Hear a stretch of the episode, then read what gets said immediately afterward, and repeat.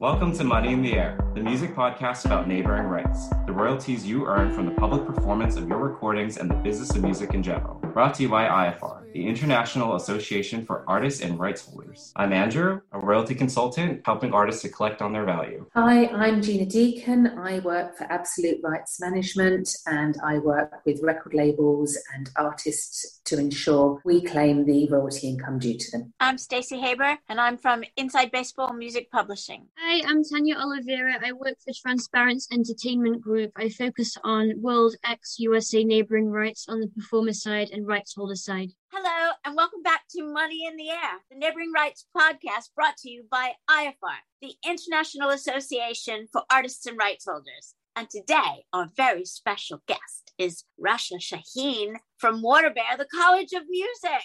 Hi, Rasha. Hi, how are you doing? Thanks for having me. Oh, no, it's such a pleasure. I've been waiting for this one. For those of you who don't know, Rasha is the principal of the college. She's going to talk to us about what gets taught both in the bachelor's program and in the master's program with respect to neighboring rights, and then the different courses and how they interlap with neighboring rights. Rasha, tell us more about yourself because your CV is so dense, both as a performer and as an educator, that I'm not really sure how to pare it down. I mean, I think it all started when I grew up in Saudi Arabia. So I grew up in Saudi Arabia. Music was taught one day, and all of a sudden it was banned. It was the you know the call of the devil, and I was obsessed with music. And when I was 16, I found out that I could like learn how to play music. So all I wanted to do was figure out how to express myself through creativity and i wanted to make sure that i could learn everything about the industry so that no one could stop me doing it so I wanted to do the DIY route. So I did everything. I learned, you know, I did, I tour managed, I curated festivals. Yes, I was in bands. I studied music technology, did a master's in songwriting, and then did a master's in performance science. But all of that was just to kind of make sure I had this DIY information when I was younger, I was anti labels, and I'm sure it was to do with Saudi Arabia. Money was evil. So, labels, I've changed my mind about that now, but that's kind of what drove me and what motivated me. When you were studying yourself, anybody mention neighboring rights? Very good question. And actually, no. Like, I learned about PRS and I learned about MCPS, mechanical rights, but you know, it was ages later that I got introduced to PPL and still didn't really know what what that was, and that that is it, isn't it? Neighbouring rights is PPL for the UK. Is that correct? That's right.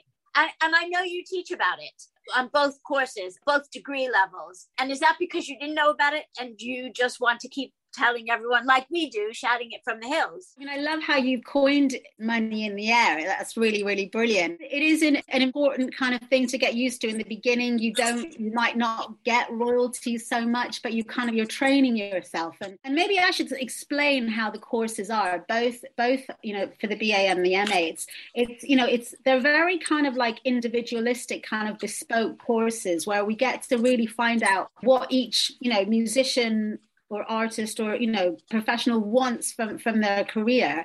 And it's only in the first term where we kind of go through the kind of like the we, we give them the toolkit of, of the music industry. In one week we cover royalties. And so we do we do introduce the concepts there but then it's to it's down to them. Once they know about it it's down to them to kind of find out more and kind of utilize it you know so so that that happens in the ba oh, you know it's interesting isn't it it only just happens one one week in the program. But we do you know like we've invited you to do talks. And so how it gets brought up again is like through through conversations within master classes artists guest artists who come and they talk about how they're you know how they make money. And and they you know they talk about the importance of royalties there. So it's kind of like then brought in via case studies if that makes sense. It does. It makes perfect sense. And it also comes up in the mentoring process. I every student of yours that i mentor in in at least one of the tutorials i take them through yeah. the royalties and who they have to register with. And just to add to that and then that's their choice isn't it? Because you don't you don't mentor all the students. It's those who are interested in kind of either sync you know that they then come they yeah. choose you to kind of like get more information from it that way. That's right. Absolutely yeah. right. But when i put it out there even in a masterclass about neighboring rights everyone knows. They've heard of ppl they know they have to do something administrative and yeah. and that's such a step above other schools where I've taught. So we love you. well, that's really good to know. Really good to know. That's interesting, isn't it?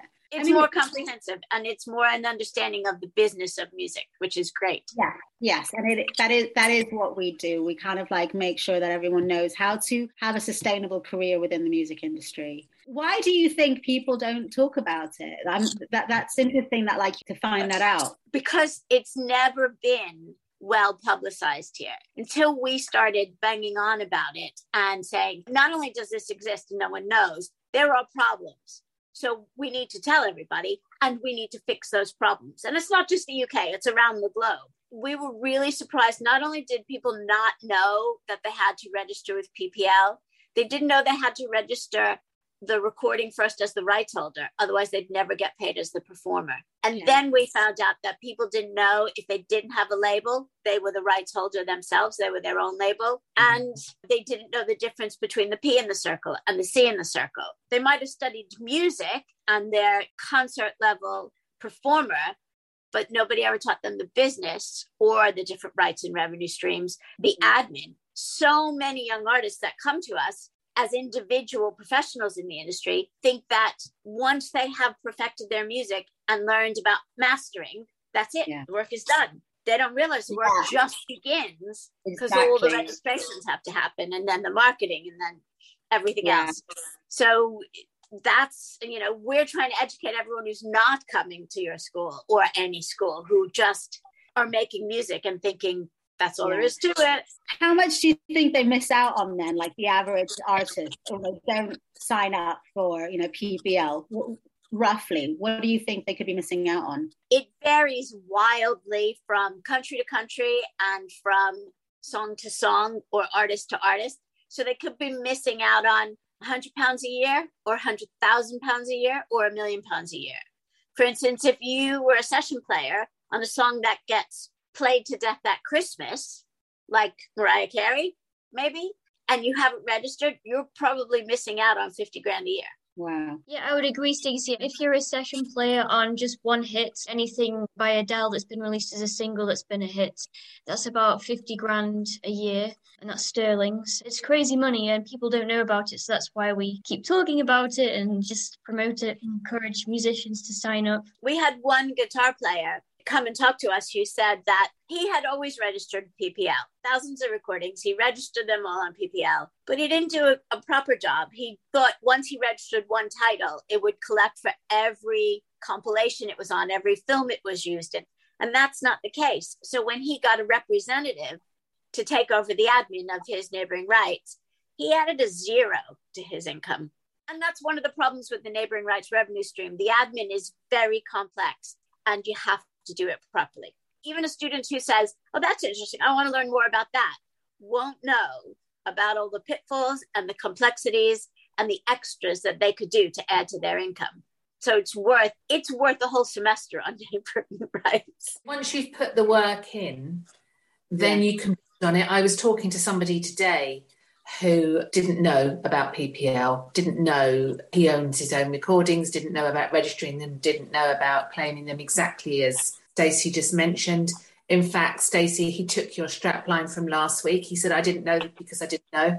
And I said, Oh my goodness, that we we've just been using that. Basically, he is going to go out now and ensure that he claims everything, but he needs to go back. He could have about 200 recordings that he needs to work on. But once he's got that in place and once he's got those sorted and registered, then it's a case of a little bit of admin each year and just updating it as and when you either perform on anybody else's recordings or release your own. It's just a little bit of back work at the beginning too, and worthwhile. But yeah, he knew all about PRS, all about PRS nothing about PPL, and we hear that day in and day out. Because PRS, they've kind of they've they i mean i don't i haven't seen it now for a little while but they have stickers everywhere don't they? They like you go to all the venues and you see the prs but i'm not sure if you do see the ppl um you do know it since 2018 they've, they've got a joint venture so it was a joint license. So each premises like a hairdresser a gym a bar a music venue will pay just one entity it's a one-off payment instead of paying two different two different companies for two different licenses because it confused a lot of businesses especially new ones indie ones. It's like it looks different now the sticker they have on their windows. You know like how they're talking about music and, and nfts you know the whole crypto embedded kind of have you have you had a conversation about that and how that kind of could help music and royalties and and what are your thoughts on that? Yes in fact we're putting together a webinar about nfts and the rights that aren't being looked at when nfts and music are being sold. So for instance the publishing right is being neglected the mechanical royalty specifically, does a rights owner of an NFT have a performance right in it? And if they did, do they know how to register it?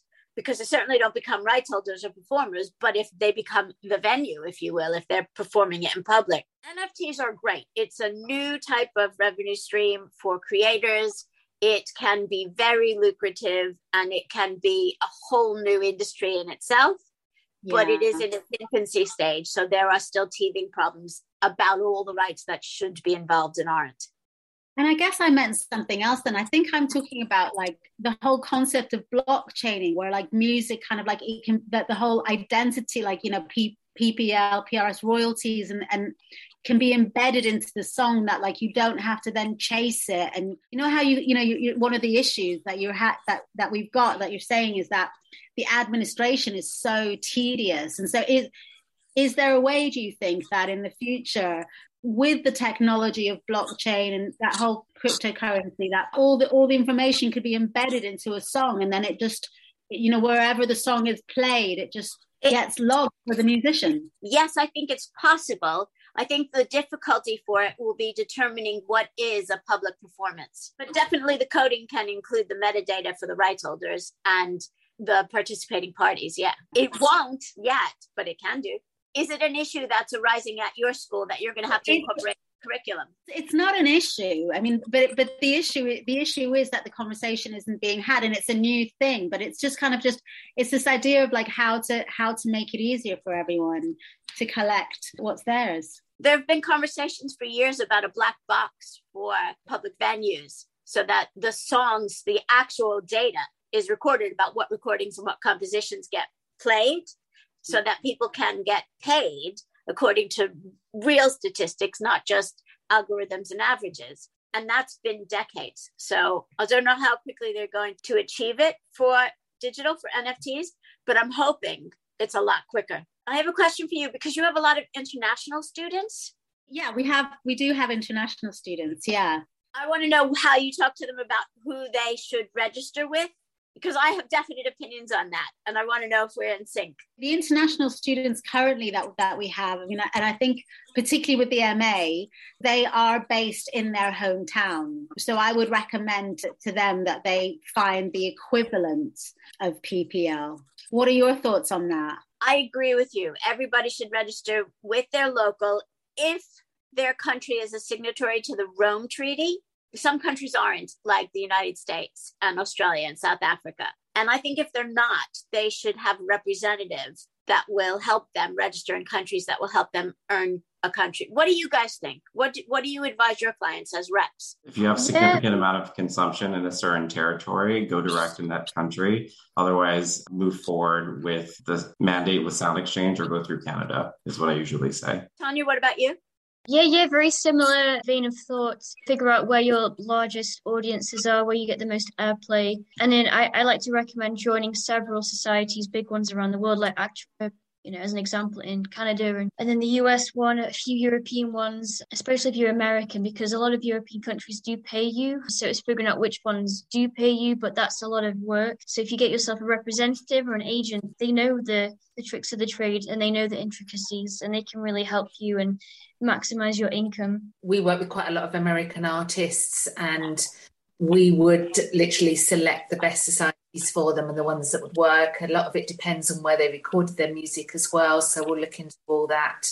But yeah, we often find that a lot of American artists come to us and then we will select the correct territories for them. I love it when you guys all agree. Brilliant. Thank you. How come American artists want to work with you then in the UK and they're asking you about the royalties? Because I work for a company that works with a lot of labels throughout the world. So we speak with their artists to ensure that they're covered for their royalties. And it just so happens a lot of those artists are international artists. Most Americans are unaware of neighboring rights because, to be fair, it's not the law in the US. You know, you can get digital income from satellite radio, and there's other streams, and then there's some reciprocal deals with certain European territories, as we previously mentioned, but they're just unaware. So that's why you'll find almost every American session musician is registered with PPL, at least regionally, so just for UK collection, and they can do all that online, remotely, send the forms, all good. But a lot of them, like Gina and Andrew were saying, you want to join up with a rep. And to be fair, I think most representatives are in the UK. There's quite a few springing up in the Netherlands. Between us, we just, you know, we're signing up so many American session musicians, which is which is great. And they they all tell their friends, of course, and they haven't been touring for two years, so they're just like, how can we make money? How can we get extra money? And it's so nice when they get like a surprise check, and they're like, wow, and it's like, it's your yeah. money. It was yours. It's due to you. Concerned about the fact that there's more recordings being released on a yearly basis because of the whole DIY market. But the amount of recordings that are actually being claimed at Sound Exchange, which is again just for the satellite radio component of this all, has gone down. So the number of recordings has gone up, but the claims have gone down. So there is still an issue with education and awareness for Sound Exchange as itself, let alone neighboring rights in the States. What have you found that works to help people? So, yes, they sign, and you mentioned like some of the pitfalls are basically just is it just the tediousness or is it or is it the kind of like overwhelmingness of just not knowing I really believe it's an education thing, and it's hard for people's brains to get their heads around the fact that if they're releasing through a distributor and they're receiving a payment, why should I be worried about other payments that are coming through?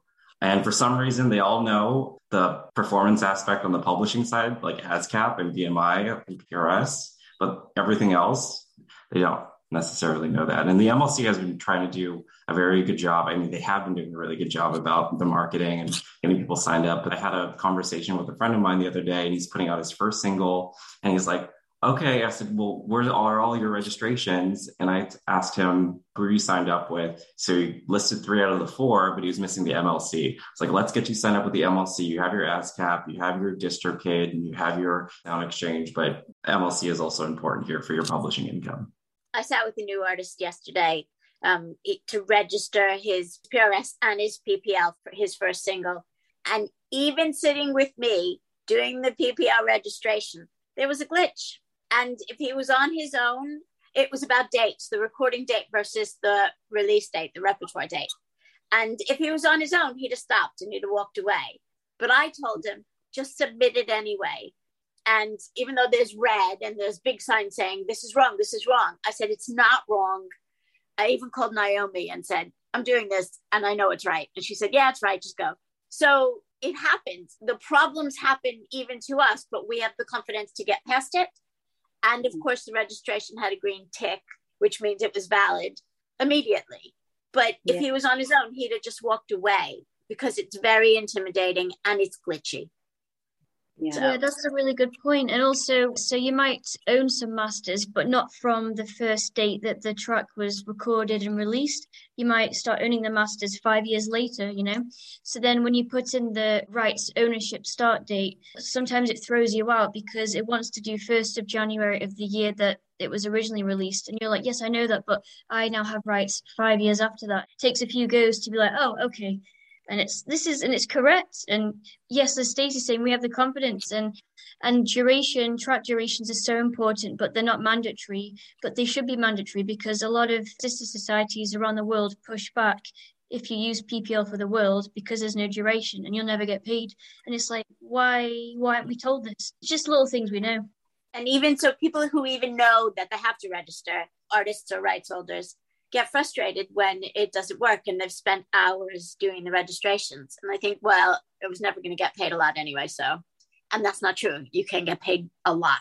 That's the thing about neighboring rights. You earn the money whether you register it or not. The question is, are you going to do the work to collect the money? It's, it's such a baffling conversation, to be honest, because artists they desperately need the money. So it, it feels to me like that, and this is this may be some of the work that you're doing is that like the whole process of registering needs to be made easier.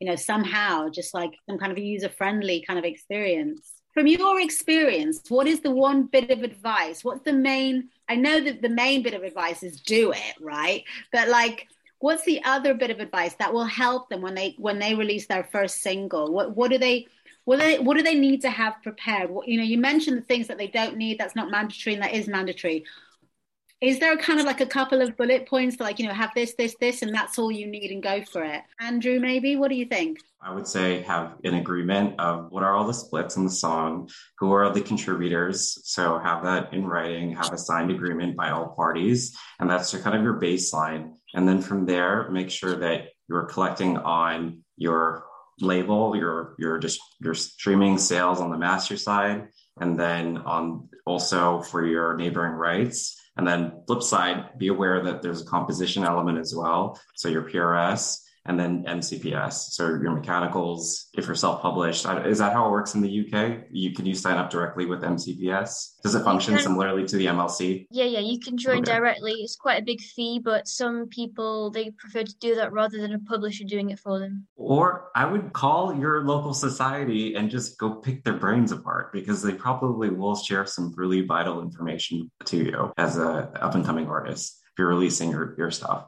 you pointed something out that actually is another kind of issue that I think you know that we've noticed is the whole uh, conversation of band agreements and, and how many bands actually talk about the splits that they're actually going to get. And, it's only later when they kind of have the discussion after everything's done that that kind of creates a lot of the the arguments. But you you know you're spot on that's that's really important. And also a list of who played what who made an audible contribution. If you do it all before you leave the studio there's no fighting afterwards. So one of the things that the societies require is evidence that you played on it if you're claiming as a performer and the rights holder didn't list you, which yeah. they don't because they're sometimes lazy. If you don't have that agreement, then it's harder to get the evidence after the fact. Start with an Excel document. That's what I always say. Create an Excel document and list down not only released yourself, but any other artist work that you've performed on. Because in my experience, most artist performers are creators and they don't want to do the admin side. They really don't. So it'll get put off and put off and put off. If you keep this record, create an Excel document, list down the title, the artist, and what your contribution is, then when you're ready to sit down and do your claiming, if you don't have a representative that can help you with this, and you do it yourself, then you've got this document to hand, and you can. It will make it a lot easier. It will yeah. speed up the process massively. If you do have a representative, then trust me, that representative is going to be so grateful to see that Excel document from you as well, rather than have to uh, try and sit down and work it with you. So that's my piece of advice. That's right. If you're not doing the business end and earning the money from it, then it's just a hobby. It takes a little while for musicians to kind of be comfortable with the conversation of money. And I yes. think that is ultimately the other the other issue. You know, the conversation of like generally mu- musicians want to believe that they're doing it for for the art you know you mentioned it's not and and and that prevents them from kind of like the conversation of money kind of dilutes the creativity and the experience in a little way and, and i don't know if you've had that experience i'm actually very curious to know if you have had that experience when you're when you're talking with with with your artists but that's why you do it at the end of the session before you leave the studio. Instead of, you can have an agreement before you walk in, like Lennon and McCartney, everything will be 50 50 no matter who really writes it. I would recommend just bring in the blank sheet and then fill it out, and everybody signs it before you leave the studio. Thanks so much for having me here. This is a really you know, interesting conversation. Oh, no, thank you. You're brilliant. It was wonderful. Thank you. And thank you guys for listening. Remember, go to IAFAR, I-A-F-A-R dot co dot UK. Send us your questions. Remember to become a member so you have access to all of our materials and all of these podcasts. And we'll see you next week. Bye bye.